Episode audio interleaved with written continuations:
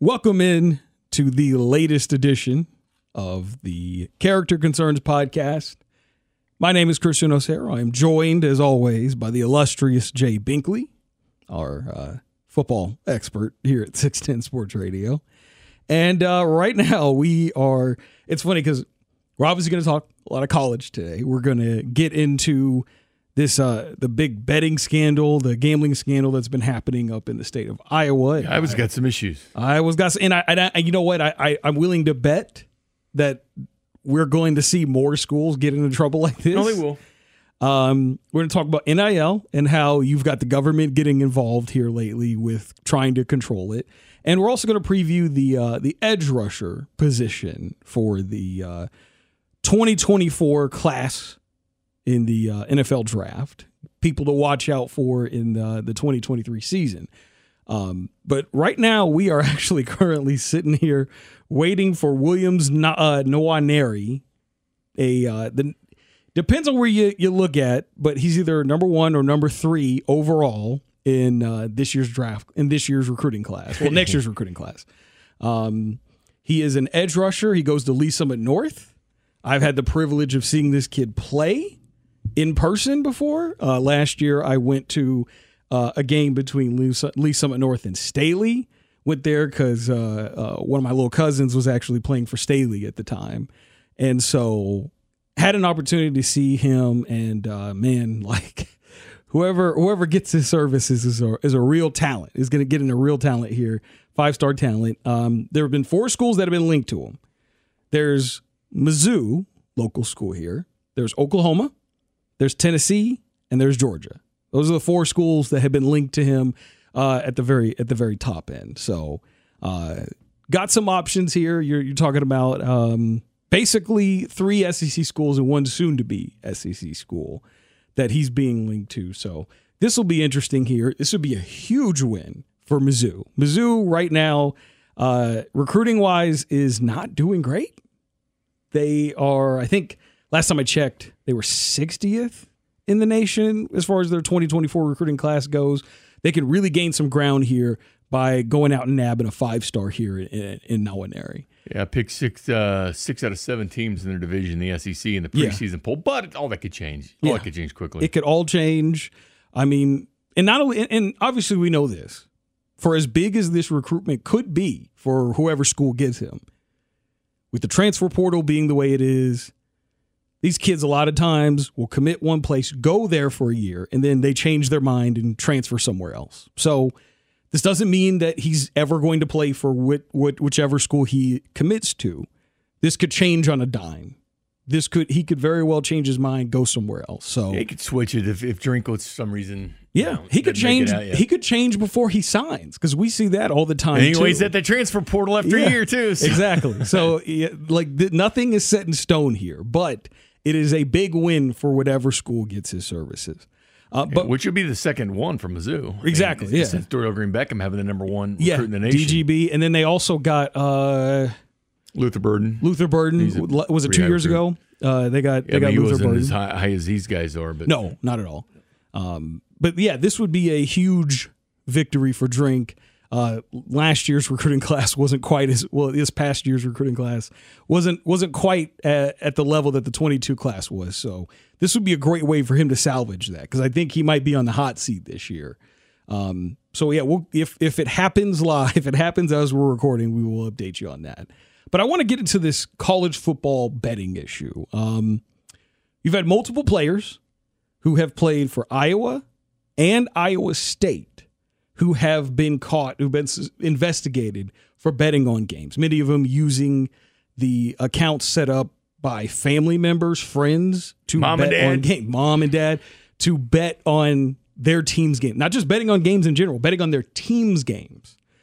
And now this is starting to become the N C double A's worst nightmare. Like with all of we, the N C double A has fought tooth and nail to ensure that there is no blemish as on their on their name as far as the integrity of their sport. Um, if you remember back in the uh, in the nineties, they were very, very antagonistic towards U N L V because U N L V was very good. U N L V had a lot of accusations of giving out improper benefits to recruits, And so there were some question marks about the legality of their uh, of their team of their teams and whatnot as far as players being eligible. And it's one of the reasons why the N C double A very much hammered that university. And now you've got an issue where legalized gambling is causing problems with integrity in college sports. You just had the um, announcement over the weekend that Penn Gaming, the company that was running Barstool Sportsbook, they separated themselves from Barstool and now are going to be running E S P N, E S P N's Sportsbook, E S P N Bet, as they're getting into the game now. And there's reports that their people are going to, they're going to have to like discourage their own uh, personalities yeah, from being want to betting. Say, oh, exactly. He's going to go second or third pick. So yeah, they could swing the line. So how should the N C double A, with all of this money being tossed in on gambling, how should the N C double A stop players from betting on games? I, I don't know. I mean, this is something that honestly they could have been doing the whole time, right? I mean, there was no restrictions. Right, right. I mean, there's offshore accounts and anything anybody else does or in states that uh, have it legal. I think we're, we're up to thirty-three or thirty-four states have legalized it at this point. It just makes it easier, right? If you're within those, or like how many kids go across the border in whatever state they're in, you know, to lay some so, some bets and see where you're going. Here's the thing with, with college athletics is I guess you would be okay with doing other sports. The N F L is kind of iffy because you could have a former teammate or something from last year or last season that you right. know well on you know N F L that team. team. Yeah. And I don't know how you monitor it, especially when family gets involved or aunts and uncles play some bets for you or a friend or girlfriend. Now, that that's risky, though, because that's only something they have to hold over you at that point as far as them placing bets with you. Because how many times is that going to come back, Chris? A scolded lover. Yeah. You know, all of a sudden say, well, I'm going to say about uh, I took pictures of all these bets I placed for you. Yeah. It's fine for me to do, but not fine for you to do. So which direction are you going to go? Who knows where this is going to go? But they have their hands full with nil. And I always thought that college football at some point would need to, uh, well, it's getting out of it, it's getting out of it's getting out of control because with nil, which is fine. You know, nil, nil's fine. Pay these athletes. We've always said, said that, and they should get their money. But they, they don't want the wild, wild west either coming in because I, I remember Jordy Nelson interviewed him a couple years ago about this situation. And he had talked to Kansas State, you know, football players about it. But you got to be careful. And with Miami giving all that money, the Hurricanes giving all that money to the players, you've got to keep track of it, the money you're getting, because there is taxes due on things um, that you have. And I don't know how that works out. I mean, that's that's a complicated. It's complicated for pro athletes that have to pay taxes in every city. They, like Kansas City, you play here, it's a one percent earnings tax. Even for the people in P R from other teams that come in and play the Chiefs. You've got to pay it.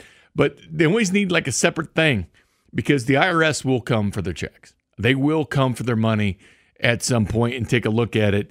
And you don't want this to be a problem in college athletics. Like you don't want guys getting behind before they get started, before you get that contract and things like this. But I don't know what you do, Chris. Um, obviously, these casinos have some smart people with them. They know who's placing bets. The one thing you don't want to see is games being thrown because of it. Like you've seen old guys, you know, performance that have laid bets. Did you bet on the win or lose? Like you never want to bet on your team to lose. Like you don't want to see them bet on their team, period. But if they bet on it to win, you don't like it. But as a bettor, you're kind of like, okay, well, this guy wanted us to win. So he's going to, you know, put forth the effort to win. But when that player bets on you to lose, then then you're like, okay, wait a second here. Do I know that you fumbled it? I've watched college football back. I remember a game a long time ago, and don't want to say who the player was and all that, but it was a great player and looking to go to the next level. I was like, I don't like the way he's playing. I don't like the way the fumbles. I, like, I have no idea what happened or what could happen. But sometimes you see bizarre fumbles out of nowhere, and you sometimes well, it, it, it shouldn't be in the back of your mind, but it is. But that's that's the real thing. If you bet on your team, especially to lose. You never want to bet on them, period, if it's your team. But betting on them to lose, that's where you lose the integrity of the sport. So I, I, I'm sometimes I can be a little bit conspiratorial in nature. So I understand where you're coming from about seeing a player kind of play out of character, and your mind just wanders to, I wonder if uh, he's on the take here. So I believe me, I can understand that. I do believe that throughout the history of college sports and professional sports, there probably have been players who have either placed bets or have been paid to throw games. I mean, we obviously know that that was one of the things with like the, the Black Sox scandal, where those players were paid to blow games. They were they were they were paid to throw the World Series, and it was actually very common in baseball at the time. It's the reason why they knew that the World Series was thrown that year, because a lot of baseball games back then were being thrown, and so everyone knew it. They they knew what it looked like, and it was very obvious that, that that's what it was. Um, one thing I will say though, I think the only way you can really, I don't think you can ever stop this, because I I think there is always going to be people who have a financial motivation to not do, not play their best or to intentionally throw a game, because it's easier to bet on your team losing or yourself like contributing to losing than it is to bet on your team to win. It's just much easier. It's it's much more predictable because you can control that part. You can't really control if you win or not as much as you can control if you lose. Uh, here's what I will say though about that. The only way you can really try to curb this as much as possible is if you are severe, you're harsh with your punishment for people who are caught doing this. Like if I were the N F L and I had a, I had a player who was active, because I think Calvin Ridley, I think you can make an exception for because he was not playing at the time. He was injured. Um, but let's say that, you know, in the case of like, wasn't there like an Iowa quarterback who was betting on the unders for his team's games? Now imagine if you've got players who we know are betting against their team, betting on their team to lose, or betting on statistics to that that they can have some measure of control over, like a starting quarterback betting the under the the the, the under on the total for the game. Banned for life. I don't think you can have that person. That's immediately strip your eligibility. You're gone for life. I think that's the only way you could really curb that sort of behavior, because at the end of the day, you want to make sure that you protect the integrity of your sport, because yeah. the government's going to get involved in that. The because there's antitrust. Uh, uh, there, there's a lot. You know, whenever there is any sort of money being put on that, and you have some, some measure of control there, the government's going to get involved because they don't. They're already heavily involved with sports betting, anyways, and all of these books are very, very compliant when it comes to the government because they heavily scrutinize it. I mean, it. They, they have to deal with the N F L and, and yeah. pro athletes and everything. Here's All the, the time. Here's the official rules that came out June thirtieth, twenty twenty-three. The new guidelines adopted this week by Division I Legislative Committee calls for a permanent collegiate ban yep. if any player is found to have bet on their games, influenced the outcome of those games, bets on other sports at their school. So you can't even bet on yeah. like a different sport. Even other school. ones, yeah. Knowingly provided information to someone engaged in sports betting. So if you call, so I remember, was it uh, was it Francione? Who was it? I don't I don't know the specific.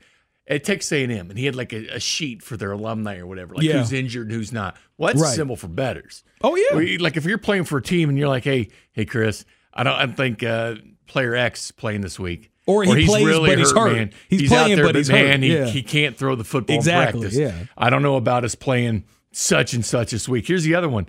N C double A student athletes are prohibited from wagering not only on popular collegiate sports, such as football and basketball, but also on uh, collegiate sports like synchronized swimming, as well as professional leagues such as the N B A, N F L, N H L. If you're betting on synchronized swimming, you've got a problem. Well, it's like betting on preseason football. Yeah, exactly. You got a problem if you're betting on preseason football. I, I think that's how you do it. And I think they're going to have to, it's, these guys are going to have to get weeded out, and they're going to have to be made an example of. And I'm generally not a proponent for like severe punishment. Yeah. Because I think that like, I do believe in second chances for a lot of people, but like, this is an issue that the N C double A cannot afford to go soft on. This is not, they can't be forgiving in this instance, because the government is looking for reasons to to try and uh, make an example out of a sports book for allowing corrupt bets out there. And that's just that's just something they're going to have to to deal with. None of these books want to deal with that. And none of these leagues want to deal with that because it damages their reputation. So I'm actually all for them being as severe as they need to be in this situation, because it is a very touchy issue, and with so much money being out there on the line, And with football and basketball in general being sports that are incredibly taken incredibly serious by the general public, you cannot have the results of games being tossed out there. Especially you don't, you don't want to wonder. You don't yeah. know what's good. Like, like I mentioned to you, and it, it's not a particular game or anything. Right. But if you've seen something in the past, even like ten years ago, and you've seen just this egregious interception or fumble, and you're like, "How the hell did that happen?" Yeah, you know? or but or, it is. But we've had gambling scandals yeah. in college athletics. Yeah. Both in basketball and football. Yeah, and not only that, but we've also, there's like naturally, there are a lot of people in our society who are conspiratorial in nature, and whenever their team loses, a lot of times they will default to cheating. There was some sort of cheating. I mean, I see it all the time. I, I, I have this hobby where I like to go on like the uh, the S B Nation websites for opposing teams that yeah. the Chiefs play in the playoffs. And I like to look at the message board during the game as the Chiefs beat them in the playoffs and their hopes for a championship disappear. And at the end of the game, it is always, oh, the refs, the N F L wants the Chiefs to win. It's like that. It's like that every game, every year. It's, it's been like that for years. Well, that's now. The other thing too. The fans, refs. Yeah. And like, especially if they're in, that's, you know, thing. That's coming out. Oh yeah. Eventually someone's getting busted. Someone's getting busted for sure. That's absolutely going to happen. We yeah, already saw Tim, Tim Donahue, Donahue situation in college football. Yeah. I'm not kidding. Yeah. The Tim Donahue because situation. Their friends or their uncle, their exactly. brother, or whatever, mm-hmm. made a bet. Mom, dad, whatever. Or they made a bet. Because in that case, they were making bets. Like Tim Donahue was and making And they directly bets. Influenced the game. Exactly. And they were able to to shave points. They were able to add points. And that was really, really big for the uh, the result. I mean, of these the guys games. Get themselves in debt to, to, to gambling, and hey, you want to make amends? You want to make this up? Here you go. Exactly, and so that's the reason why uh, they got to be really, really strict with the punishments for this. Because if you're not strict about it, if you allow this stuff to continue, and you're kind of giving people second chances. I just don't think you can trust people in that situation. So I, I definitely think they got to be swift and they got to be strict about the punishments here. Another issue that's kind of popped up in college, N I L. It has become very, very prevalent around here. It has been a big determining factor in where players go now. I've seen it. You've seen it. Players making decisions on where they're going to go to school, transferring or or or committing to a school based on N I L. I mean, one of the biggest examples we saw was it, with Kansas basketball this year, where uh, was it Hunter Dickinson was a was a big man for Michigan. He entered the transfer portal, transferred to K U this year uh, for this coming season, and basically it was about N I L. Like I think he said the max offer he got from Michigan was for six hundred thousand dollars, and he got a seven figure offer from K U. Thus, he makes the transfer. Um, Now you have the government getting involved. You've got uh, members of the U S Congress introducing bills in an attempt to try and create some sort of limits to N I L. Should there be any limits to name, image, and likeness payments for these athletes? Because like a lot of the prominent coaches, the big name coaches are speaking out against. Nick Saban's talked down, talked about this in, in a negative light. So is Lane Kiffin. Lane Kiffin the last few weeks has been has been really vocal about this. I, how is the first question? How? I I think once uh, the box is open, um, how would you do it? How would you do it? I'm curious. How would you do it? Report it. What if it's non-reported? So here's here's uh, like what would be your suggestions? I believe the way you do it is you have to have some sort of centralized reporting system out there that allows you to essentially monitor the transactions that happen between these schools where there's official offers. There's not just because like you remember the Jalen Rashada thing that happened with Florida earlier this year where Rashada was basically signed a four-year, uh, thirteen million dollar deal to go play for K for to play for Florida, and then uh, right before he signed, before on national on early signing day in December, he was supposed to be given uh, a fee up front, a portion of that up front. He didn't get it, and so it kind of held off his signing with Florida by uh, an hour. He eventually signed, but then actually asked to be let out of his letter of intent because they had not made any payments on it. And it turns out the backer that had made that uh, that that had basically was supposed to front the money for it got cold feet and decided not to pay for that. Well, you know how the rule was set up. Like, you can't go to a school because you're getting so much money, right? Yeah, it's supposed to be after you sign. Yeah, that was the deal. Like, after you signed. Then some states have a deal where you can start getting the money before you actually go and play, but you're playing for a state school, so it's different. But the N C double A's not changed that, did they? They didn't change that rule, did they? Where you can't, if you're offered one million dollars to go to one school and half a million for other, like you, you can't be offered the money before you go, can you? Yeah. Even though I think it happens. Yeah, I mean, I. The pro- and and we're I'm seeing now uh, Williams Nwaneri. They didn't actually put the announcement up here, but it looks like he committed to Mizzou. So oh, he did commit yeah, to Mizzou. Looks like he committed go. to Mizzou. So Drink just got himself a, a top five, either one or three, depending on where you're going. It appears that uh, Nwaneri is going to be headed to uh, Mizzou. What a huge get! Yeah, that is a, that's a, that's a real big get for him. It certainly is a, a a big move to help out their recruiting class for sure. Because again, they were not ranked very highly. Uh, so again, if if that is true, yeah, he. Uh, I didn't think they got others receiving votes, did they, in the A P today? You said what? I don't remember seeing him in the others receiving votes. Kansas had like ten. Yeah, I mean, I I think there's a lot of question marks about the Mizzou team this year. Uh, so that's what it looks like. But yeah, I mean. In this situation here, if you have a centralized platform where groups can be registered with the N C double A to make official offers, they can make those offers in that portal.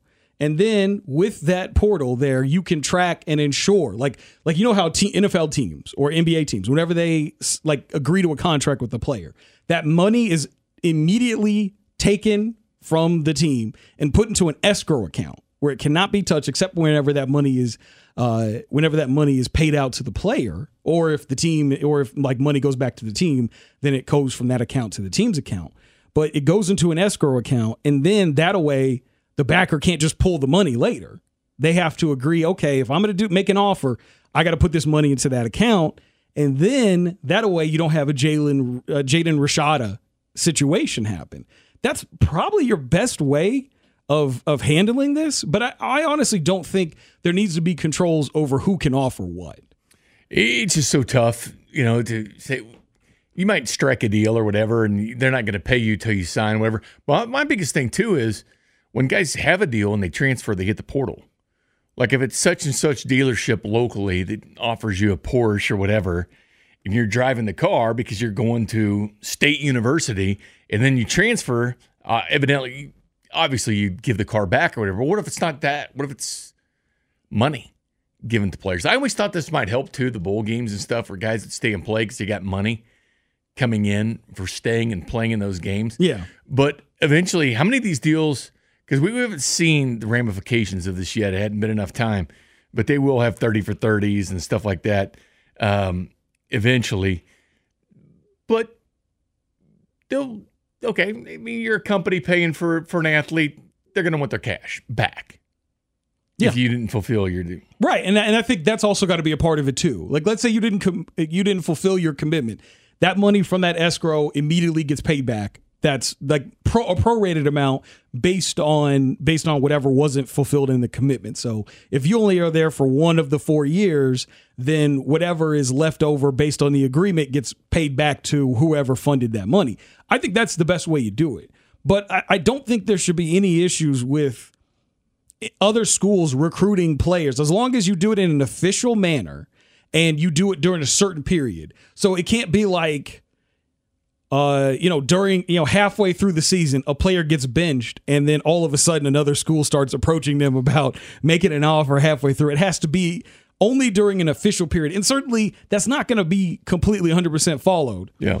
Uh, but I do think that that's the best way you, you handle that situation there. So, yeah, there is a lot of nuances to this whole discussion here. I, I, I said I just don't want it to get to a point where you've got the top coaches trying to limit how much movement these players can have when you have these coaches really not having very much in the way of limits of movement too, because if you got a guy like, like Lane Kiffin's been one of the most vocal opponents of this and saying there needs to be more controls over this. Lane Kiffin is also a guy who has just basically upped and left his school very quickly and left his players uh, high and dry. When he was at Tennessee, he was there for one year, yeah. and he was promising them the world. And then next thing you know, the next year he's off down to L A to go coach for the Trojans. It's tough when you're sitting in living rooms looking at mom and dad and making promises that you, yeah. you can't deliver on. It just changes this whole sport. And here's the one thing about it. I, I think as traditional college football fans like myself and you, this, these are extraneous things that you don't like keeping up with. I mean, here's the thing. I go every year, been doing it forever, in June, to uh, Barnes and Noble and get all the college football previews. Oh, yeah, like you do, yeah. Phil Steele. I mean, you I love all, you go to Barnes and Noble for that? Yeah, because they got a, they usually have about everything. It doesn't matter yeah. which bookstore, but that's the one you, I, I you, typically you go, go to. The, to you go to the actual physical bookstore. It's the only time I walk it? in there. Yeah. It's, I mean, it's the only time I got. I was about to say it. It doesn't seem like your no, kind of place. It's the only time I go in there. Obviously, is to get college football magazines because they got so many. And I go in there, and like now, it's a roadmap, man. Finding out where everybody, Sam Hartman's now at Notre Dame. He's the uh, Notre Dame starting. He's lived yeah. left with Wake Forest here before us. Bo Nix and Michael Penning. You know these guys are transferred out there, but some of these guys you're looking and go, oh, I forgot about that. I forgot about that transfer that went on there. So just kind of reacclimating with Nil, without Nil, uh, the portal. The portal's caused me more confusion than anything because I really don't want to know what guys are getting paid and not in their inner workings, and nor do I really care how much they're getting paid. You can get, get whatever you want, but with the coaches now and how basically the portal is free agency, because it used to be all these coaches that are really worried about the job, they'd go out and get like twelve recruits that were JUCO. Like that's one way to get your program back yeah. fast. Or graduate transfers too. But now it's the portal, maybe the graduate transfers. Now it's the yeah. portal, man. That's become free agency. And to me, there's the there's the smallest margin between pro coach and college coach we've ever seen. Yeah. I was talking to this about people. I was like, man, think about it though. Like, I remember Bobby Bowden, we used to come on, you know, when talking, he said he'd worry about midnight phone calls. You worry about, because what a player do, what they do, how much do they take money, or what, yeah, yeah. They worry about the midnight phone calls. Or them getting in trouble or whatever. But those yeah. things you work on, scholarships are a series of one-year scholarships, kind of, and, and got players that have their scholarships pulled, and yep, you name it. Exactly. The coach had the power. Like Urban Meyer, when he was at Ohio State, he had the power. Well, what happens now? Transfer portal, it didn't matter. Guys can now transfer in your conference. Before they couldn't. There was a big no-no. Like oh, teams would you have teams would have to sign off. Like we'll let you off, but you're not going to the S E C. Right. Like we'll yeah. let you out of your your scholarship at exactly. Alabama, but you're not going to the S E C. Yeah, we don't teams, want to see you with Georgia. The coaches would have to agree to allow yeah. them to move. Like we're fine with you going to the Big Twelve or you the just Pac twelve, can't go to these whatever. schools. Just don't go to these schools. They put certain schools there that we didn't. Clemson, you wouldn't go to South Carolina or whatever. You wouldn't or Kansas, Kansas State, you name it, um, with certain restrictions. But all that power's gone. Now players can just leave, and you understand why coaches do it. It's free. The sport has changed. That's why we're going to see, well, look at conference realignment. before. That's totally changed the game.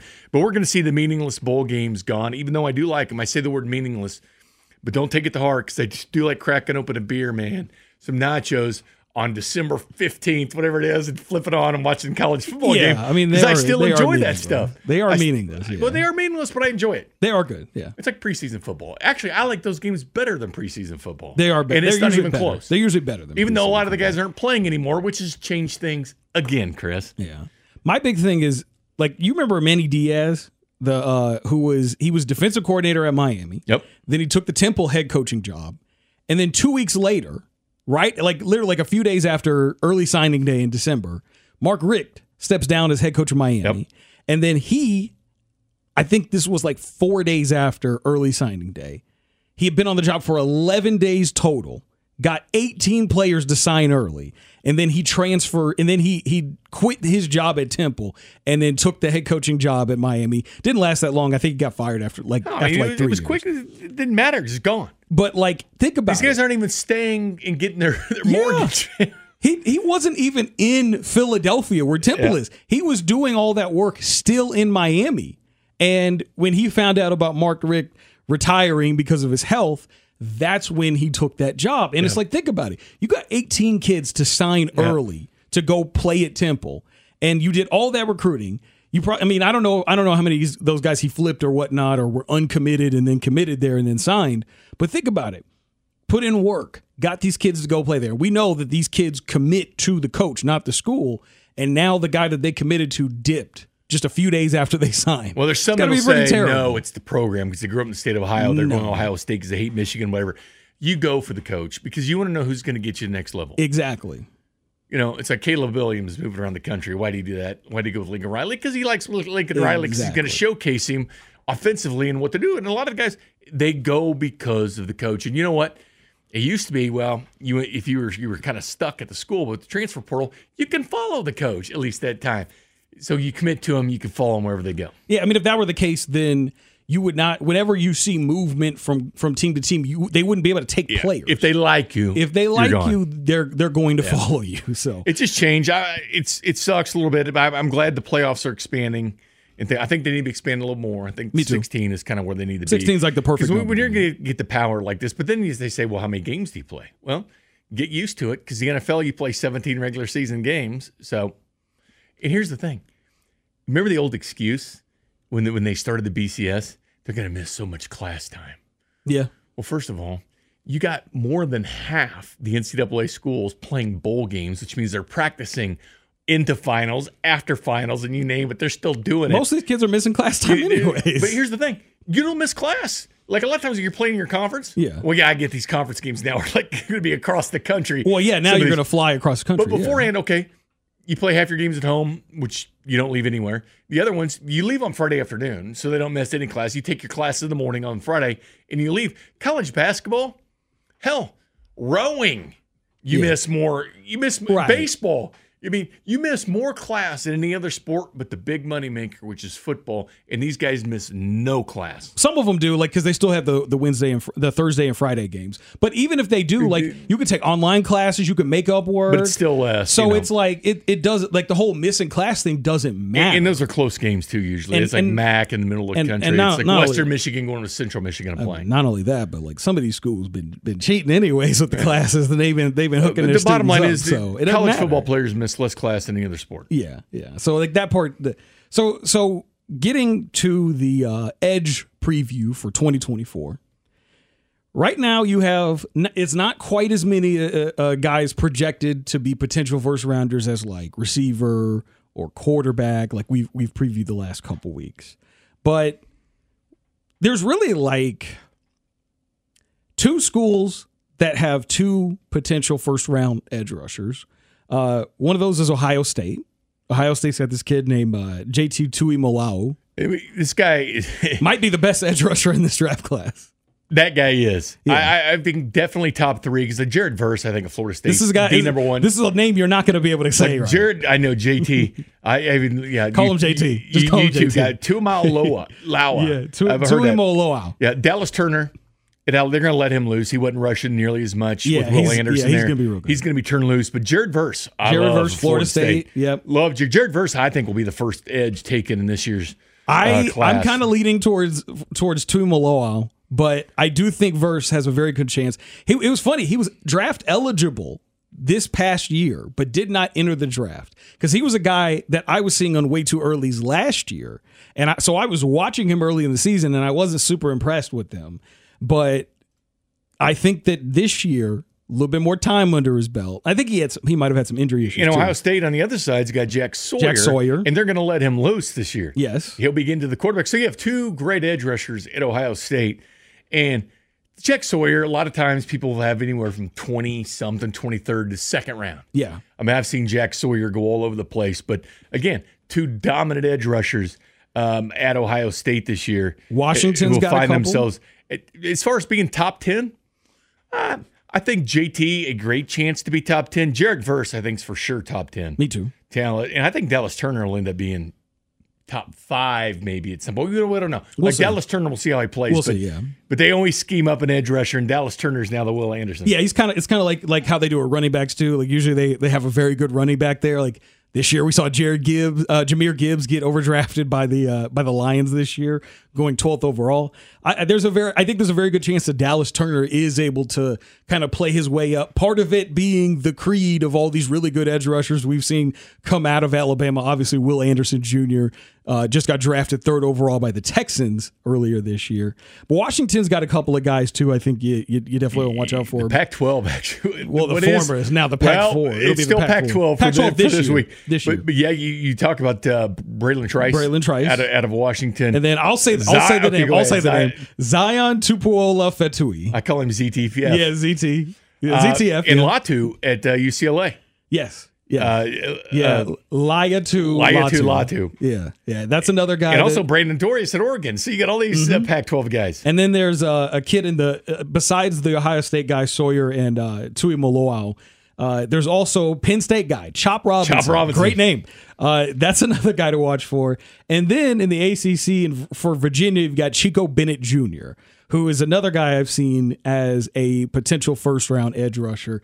There's a lot of guys to watch out for. Certainly Ohio State, Washington, Alabama, Florida State. Those are going to be the schools you really want to watch out for. Um, I'm going to be re- – because I, I don't think the Chiefs are going to be in, in it for an edge rusher this year unless it's a disaster. But certainly I wouldn't put it past them if there was a guy falling out of this group or somewhere else, yeah. and they were like a Joshua Kendo type, really athletic type. I would not be shocked if the Chiefs, like third day, early third day, like we've seen them do before with Kendo and Thompson. No more of that redshirting, man. Go go with a guy like but that. But even at Michigan, it, today the A P poll came out, as we're recording this on Monday, yeah. the, the new A P, but Michigan was second, which, by the way, it didn't look like Harbaugh is going to miss any games for the team. Yeah, I didn't think so either. But Chris Jenkins and uh, Josiah Stewart, two studs for Michigan going as well. But here's the one thing, Chris, is I think it is top-heavy when you look at the Jared Verses and and um and, and when you look at uh, J T and guys like uh, Jack Sawyer, Jack Sawyer, Dallas Turner. Dallas Turner, and those guys, it is top heavy. But I think we've seen this this shift the last three years. You know, I love that stat on on this program when we talk about edge rushers. You know, one through sixteen, man, that's where a predominant number of them went the last two years. Except we've started to see more guys like Karlaftis mold at the end of the first round. And getting guys in the second round. We've seen a seismic shift now when you can get rushers. Because honestly, I look at top twenty every year, like you know, and they are predominantly one through sixteen, one through eighteen, one through... T- and now it's starting to switch out to maybe one through twenty-seven, one through twenty-eight is where you see a lot of the top twenty sackers go. But we're seeing a shift now of, of some of the edge rushers where you can get quality guys towards the end.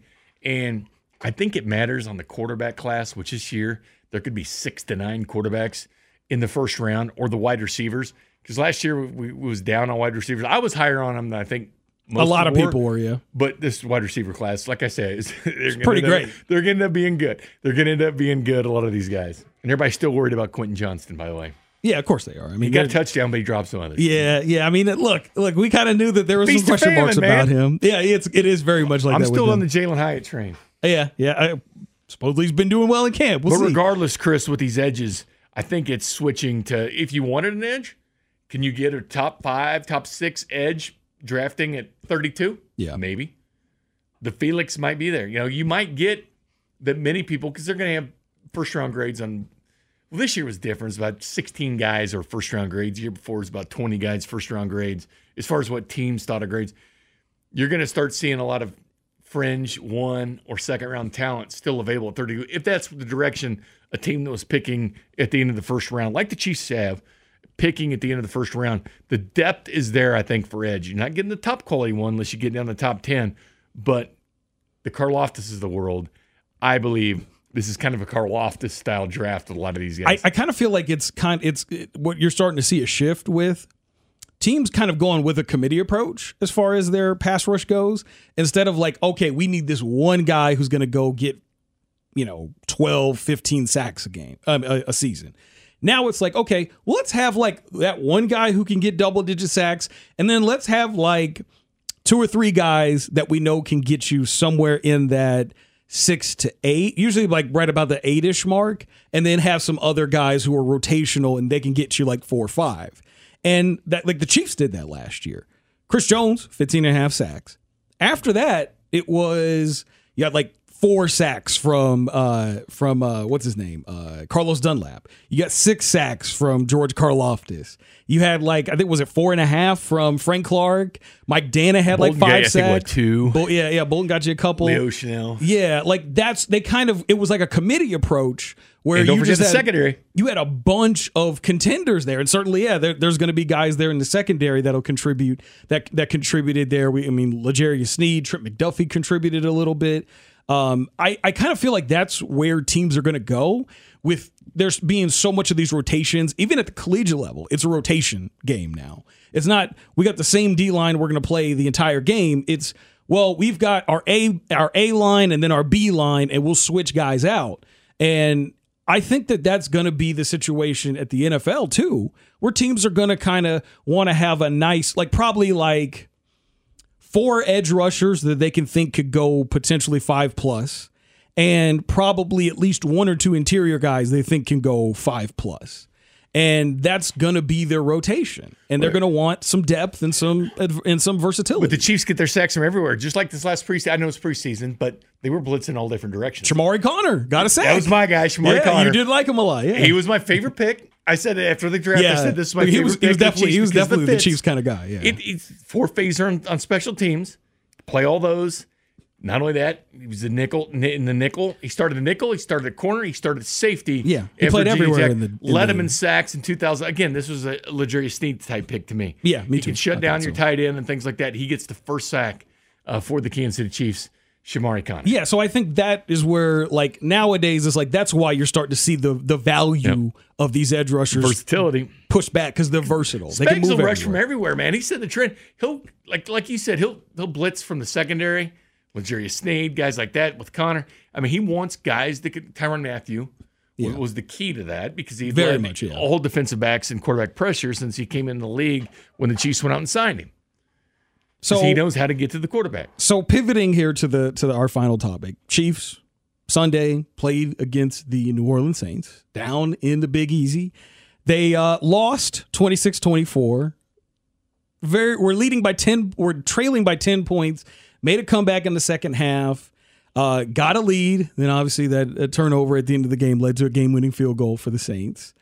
A lot of people freaking out about the starting defense not really doing great. The fourth and one play where you have Blake Bell doing the tight end sneak that they did. To me, that was the only play that mattered in the whole game. Yeah, that like, was literally a, that was a bad call. It was it was. I mean. That should be the last time they ever run that play. It's Colin Saunders over there. Yeah, he knew it. He knew it too. He's calling it out. That should be the last time they run that play. Who from that game, as far as rookies go, was the most impressive for you? People are going to say Nico. Because of Nico Yeah, because he, yeah, he made a really good catch in that game. He's a yeah. Fresno State guy that, that comes in here, and there's some undrafted guys. But again, we've seen this before. Like, they're, like uh, with um, um, Fountain. Dorice Fountain. Yeah, Dorice Fountain. But yeah. here's the one yeah. thing, and I always caution people that'll say, hey, man, did you see so-and-so? I'm like, listen, who were they playing against? And don't say New Orleans Saints. I'm talking about future U S F L guys, future X F L guys, future guys selling for State Farm. Future special teams guys. Yeah. Future guys selling for State yeah. Farms or, or car dealerships. Or working at Costco. Yeah. Because that's who you're playing against. Okay, do it against the ones. Like Rashee Rice got some time with the ones. I like that. I like Rashee Rice. I like the fact he's getting open. Like, I love that toughness that he brings. Like, I really like that.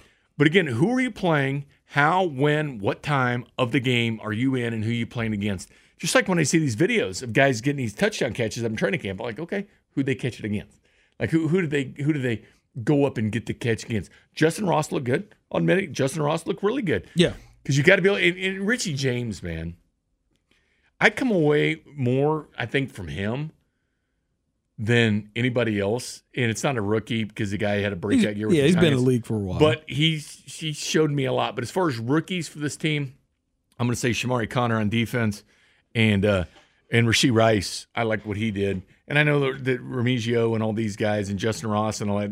But as far as rookies, Rashee Rice to me uh, showcased. So I don't know what you thought about Rashee Rice. I just like the way he ran his routes. I don't like the separation he, he got. Looked, he looked good. The, the the two guys that really jumped out to me, though, one, obviously, Shamari Connor. Looked really oh, yeah. good. I, I, I oh, like Shamari, give me a jersey. We said this. We said this when he got drafted. It's like, this is a Spags type of D J. That's right. He could play in the slot. He could play safety. He could play corner. He could blitz. He, he he's a very willing tackler in the run game.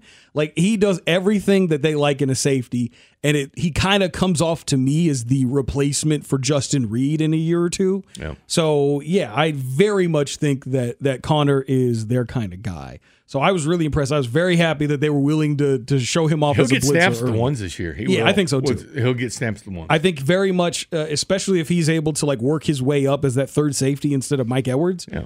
Absolutely, they'll they'll put him out there if he shows he can do it. The other guy, though, that I was impressed by was uh, Felix. Felix was one. He I think he was tied or had the most snaps of the game. he was generating pressure coming off the edge to a point where like they had to chip him. Yeah, his pressure changed. Yes. It was the second, third. Yeah, like he's a guy I think has earned some reps with the ones. Obviously, we won't know what he's going to do until he actually is out there with the ones and showing what he can he can do. He has gotten reps in camp already with the ones, and he's kind of traded victories with with Donovan Smith, which is either a really good sign for Felix or a really bad sign for Donovan Smith. He did lead the way, forty-six percent. Yeah, because he's gonna, because he's gonna. I mean, obviously Donovan Smith looks like he's gonna be the starting left tackle for the team. So if he's got a rookie out here beating him in in one on ones like that, uh, pretty consistently, you know, back and forth, uh, I kind of wonder if that's a bad sign for him. But I, I will say this: the fact that Felix has come in and he's kind of been a very quick learner and worked his way up to getting a lot of reps out there. I'll shaking be, off the injury. Yeah, yeah, shaking off that injury, which which held him out for much of the pre for much of the, the offseason. I'm really interested to see what his growth is, and when we get to week one, how much is he gonna play against the Lions? Because Noah Minahue out there, so you expect that he'll. I mean, obviously Daniel will probably end up being the starter off the edge, and then Chris Jones. The, yeah. Who knows when he signs? Yeah, and I, how much how rusty is he going to be? Right, and I think Danny Shelton's probably played his way into some more playing time at the at a three tech. But I'm really interested to see what they do with that other edge spot, and I think if Felix keeps working his way up and and and grinding, he could see some pretty significant time early, and I think that would be a really good sign for the on Chiefs. Passing downs. Yeah, uh, yeah, passing downs more so than that. But like, I think there's some value there, so I'm really excited about what he could bring to the table if he continues to grind. The fact that he was out there for so long, the fact that he was able to generate some pressure, and the fact that you know Spags has had a lot of great things to say about him is a very good sign for uh, for him in the future. I think he's going to be a bit of a project, but he has shown throughout his football career that he can pick things up and he, he can be develop. Karlaftis and just you know yeah. kind of see the light bulb on week seven, week eight. That'd be great. That'd be perfect. Yeah, you know if he could do that, and then on top of that, prove to be versatile like he was in college, where he's rushing inside, rushing outside. That'd be great. So. That is it for this week's edition of the Character Concerns Podcast. We will be back here next week. We will again preview another position to watch out for in this year's draft class during uh, this year's college football season. On top of that, we will continue to bring you the top news from college football. There might be some more realignment stories out here. Uh, Cal and Stanford, reportedly, there are four schools in A C C that have said they would vote against those schools joining the conference. So, which had Notre Dame get a vote. Exactly. They have basketball exactly, there. exactly. There's just there's a lot of craziness going on right now. Uh, if there's any changes with like the N I L or transfer portal, we'll obviously talk about that as well. There's a lot of things to cover here in the uh, in the world of college football, and certainly we'll keep you previewed on next year's draft class. So. For Jay Binkley, I'm Christian Ossera. We thank you for listening. We'll catch you guys next week.